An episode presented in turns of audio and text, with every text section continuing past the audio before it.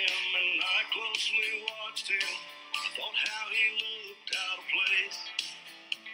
He came to the woman who sat there beside me. He had a strange look on his face. His big hands were calloused. He looked like a mountain. For a minute, I thought I was dead. But he started shaking. His big heart was breaking. He turned to the woman Ghoulish greetings, my phantom friends. Thank you so much for stopping by and making Paranormal Prowlers podcast part of your morning, day, evening, twilight, whenever you listen and wherever you're listening from, from tiny village to big city. It is absolutely appreciated. Those tunes that just graced your ears are, of course, courtesy of the lovely Bobby Mackey. And as always, I am your host, Tessa Mauro. My trip back in 2016 to Arizona, let's just say it was more than a memorable trip. That's the year I got my attachment with Red Sample, my first trip to Tombstone, which was obviously amazing. I got to spend some much needed time with family and friends in Tucson, Cottonwood, Sedona, and Jerome. Now, you already heard about my Jerome investigations in past episodes like Sheila's Copper Penny and Jerome Grand Hotel. And I actually had the pleasure to go back to Jerome a couple of months ago when I went to go visit my mom's best friend, Joan, who I consider a very dear friend of mine as well. We, of course, had to go to have a drink at the Spirit Room at the Hotel Connor, which is very haunted, by the way. And we had drinks and delicious burgers at the Haunted Hamburger, also haunted. And like literally, you cannot miss this building. They have life size skeletons crawling all over it. So that's my kind of place. Certified badass. But that was in 2023. Let's venture back to 2016. Same location, different year. We are here at the Spirit Room having a drink. Loud music is going through the air. People, they're happy, they're dancing, they're singing, they're going along with the vibe, the tune. Everyone is in rather good spirits. The place is absolutely packed. And while at the bar, my mom and Joan run into a gentleman, and after a few minutes of talking with him, they know that they have to introduce me to him. So I will refer to him as Mike. He was a very friendly and outgoing man, while Joan decided to stay at the spirit room to listen to music because it was her friend's band. My mom and I, we accept Mike's offer of taking us around some of the local haunts that Jerome has to offer. Not wanting to leave the music ourselves, we wait until there's a break in the band, which is about five, six more songs, and then we go outside and we walk around with Mike. And as we stand outside of the Hotel Connor, looking back at the spirit room, Mike begins to talk a little bit about some of the history. He's telling us that the spirit room actually burned down not once, my friends, but twice. Like, that's horrible. He shares with us that David Connor was the first business to actually have insurance in Jerome, so that's pretty neat. He takes us over to an old building that once served as a jail. This was mostly used for the prostitutes who would be locked up if things just got out of hand. And when we went to Jerome that day, I expected food and drinks, but I certainly didn't expect our own private tour with a seasoned guide. It was phenomenal. I love when things like that happen. It's like, what a pleasant surprise, you know? So, just a minute or two of walking, we found ourselves in Jerome's former red light district. Mike shares with us that a short time before he moved there to Jerome, that there was a man who was on the sole mission to tear down as many historical buildings as he could. One may ask, why the bloody hell would somebody go out of their way to do such a thing? It should be a crime. And I'll tell you why. Prostitution, my friends. It turns out that this man's family, specifically his father and grandfather, well, these two gentlemen, they had associations and connections with the prostitution industry. Sorry, but tearing down historical buildings, which unfortunately he was successful in doing, is not going to erase the history or the past. Just because it's not there anymore doesn't mean that it did not happen. It's a crying shame when historical buildings are no longer around.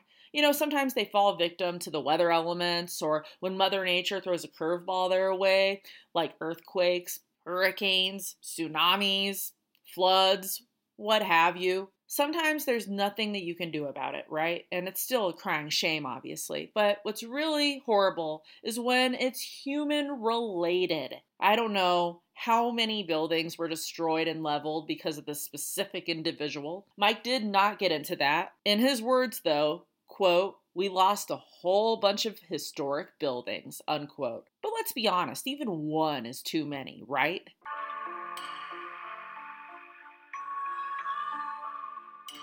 So we are now standing in front of a building that used to be the historic ladies' jail. It served as a holding tank, a chill out chamber for the ladies who would get rather violent and unruly. Not just the ladies in the cribs, but the streetwalkers as well. My friend, at the time new friend, shares a little history with my mom and I. If you're up on Main Street, that's the Hotel Connor. And when we were in the spirit room, we were in the part of David Connor's building. The bar used to be a cafe. The other three places, he had his own bar, a billiard hall, and his own gambling parlor, which was mostly card playing back then. The hotel up above there used to be a building that was built right up against it. I remember seeing the doorway. There was a plaque commemorating the doorway, and it was called Husband's Alley because it was a secret passageway. It looks like a lawyer's office or somebody's business. Men, they would come to the door, go down the hall, down a flight of stairs, and they would be right here in the midst of the cribs, which was mid range prostitution because the family, uh, my friends, meaning the father and grandfather of the man who tore down the buildings, the family would rent these rooms out. Otherwise, we have the streetwalkers who would do it in the bushes.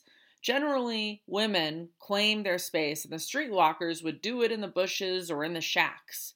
On all the doors we see here, there were private rooms for the high class places. See, they couldn't be on Main Street. This was one of Belgium Jenny's daughter's places, one of four locations she had here in Jerome. Why four? Mm, all those fires, you just rebuild, rebuild, rebuild. And if you have the money, you can relocate, kick out the person that used to be there.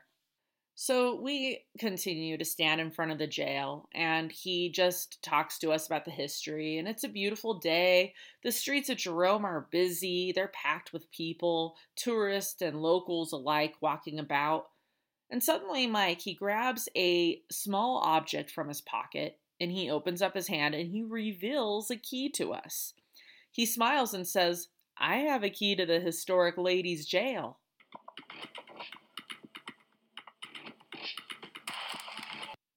During this time, I have been recording our conversation because at the time I was writing my very first book, and when he mentions a key, my recorder captures unexplained static.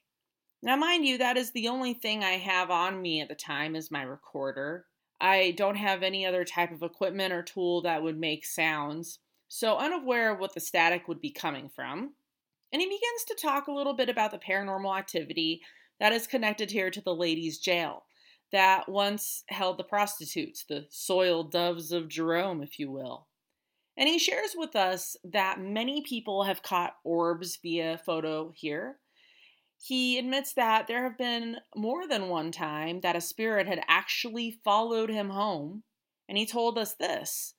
When that happens, I have to sage my house and do some talking to the spirits.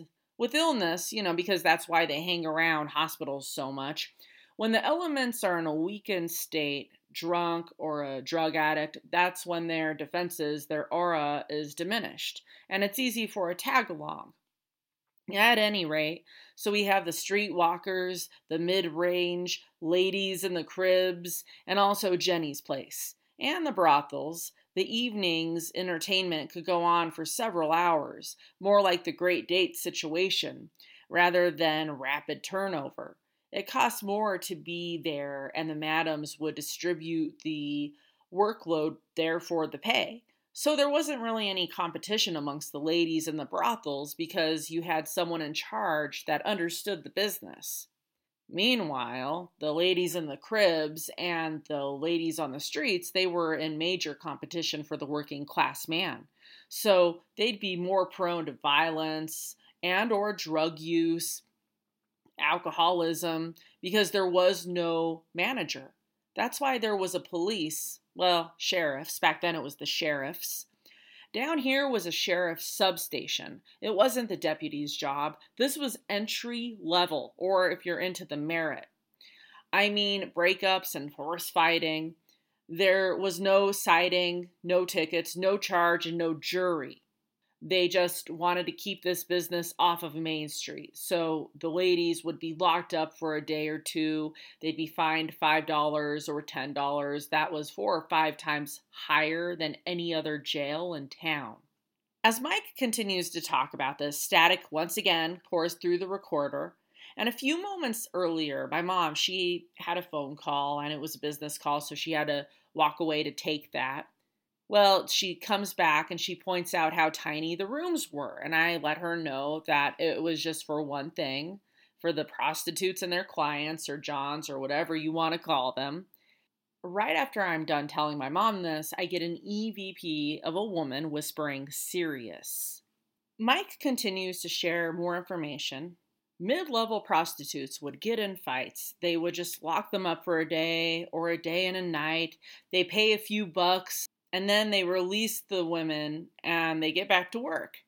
They didn't want them to clog the courts and walk these ladies across Main Street to a judge and then back across Main Street to the jail. Mike unlocks the old jail, and as we walk inside, my mom points out some cats to me. And again, a woman is caught on the recorder giving the EVP cats. My mom tells me to go on ahead that she wants to take a picture, and the same woman who just said cats is caught once again saying the words, better not. This is then followed by a burst of static. Mike walks through a rather small doorway. He looks back at my mom and I and happily says, This is the jail. I cannot contain my excitement. I am pretty stoked. I'm super excited. It's like, no way, we're in here. That's awesome. Again, what a pleasant surprise, not expecting it in the slightest. As I walk through the doorway, a disembodied whisper of a man is caught on my recorder saying what sounds like, hide the gold. This is then followed by one of those unexplained pops that I have mentioned in the past. Hide the gold. Now, Jerome, Arizona, much like Tombstone, Arizona, back in the day, was a total booming mining town. Super successful, bringing in tons of people. One mine was dubbed Little Daisy Mine, and it proved to be very profitable. In 1916 alone, Little Daisy produces over $10 million worth of gold, copper, and silver.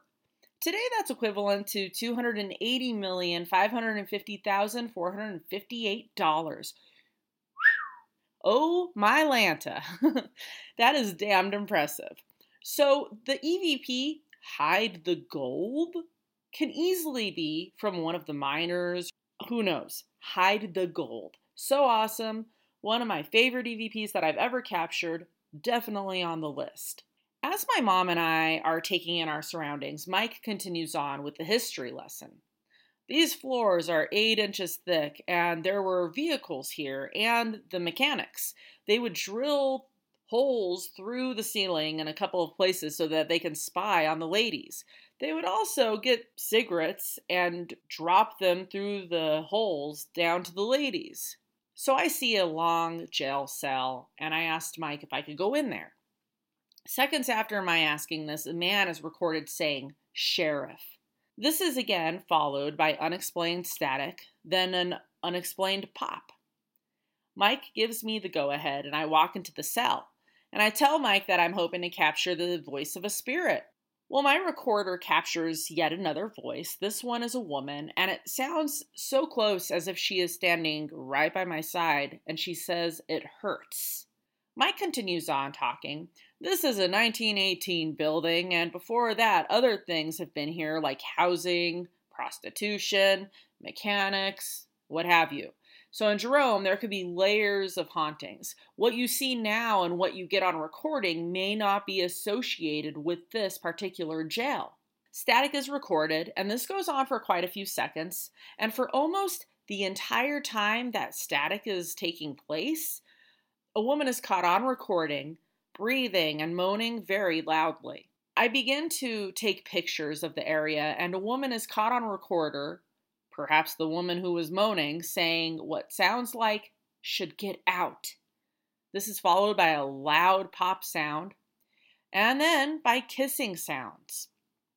Hmm, okay, moaning, kissing sounds, a warning of getting out. Maybe it's not such a warning, but more like a hey, I'm conducting business, hit the bricks kind of thing. This was for prostitutes, remember, so that wouldn't be surprising in the slightest. Comical, but not surprising. Now, mind you, as all of this is happening, I am still standing in the jail cell. I mentioned how I know that there were a lot of prostitutes who were here at some point, and my recorder captures what sounds like a woman groaning, followed by a whispered EVP saying, Go. Mike says that he hopes that I was able to receive some EVPs. Maybe I did, maybe I didn't. And right after he says this, a voice is recorded saying, You know. My mom says something, and we laugh, and a voice is captured saying, Hurry up. And as I am thanking Mike for the tour and for taking time out of doing this, the same voice who just said, hurry up is recorded saying, get out. A few seconds later, it's repeated, get out. So, same voice, three EVPs, pretty cool. We are coming to the end of our pleasant visit to the ladies' jail. We could not be more thankful to Mike for taking time out of his day to show two complete strangers around. We have kept in touch, and actually, my last visit to Jerome just several weeks earlier, I reached out to Mike and he met us for a drink. It was really neat to catch up with him for sure. I'll never forget his kindness and what he did for us. So, we weren't in this building for very long at all. We were the only ones there.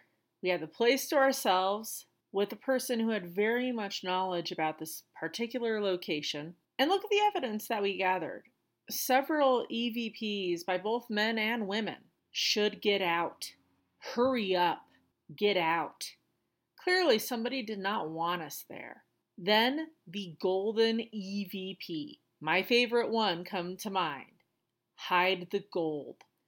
Maybe the spirits wanted us out because they didn't want us to find or take their gold away from them.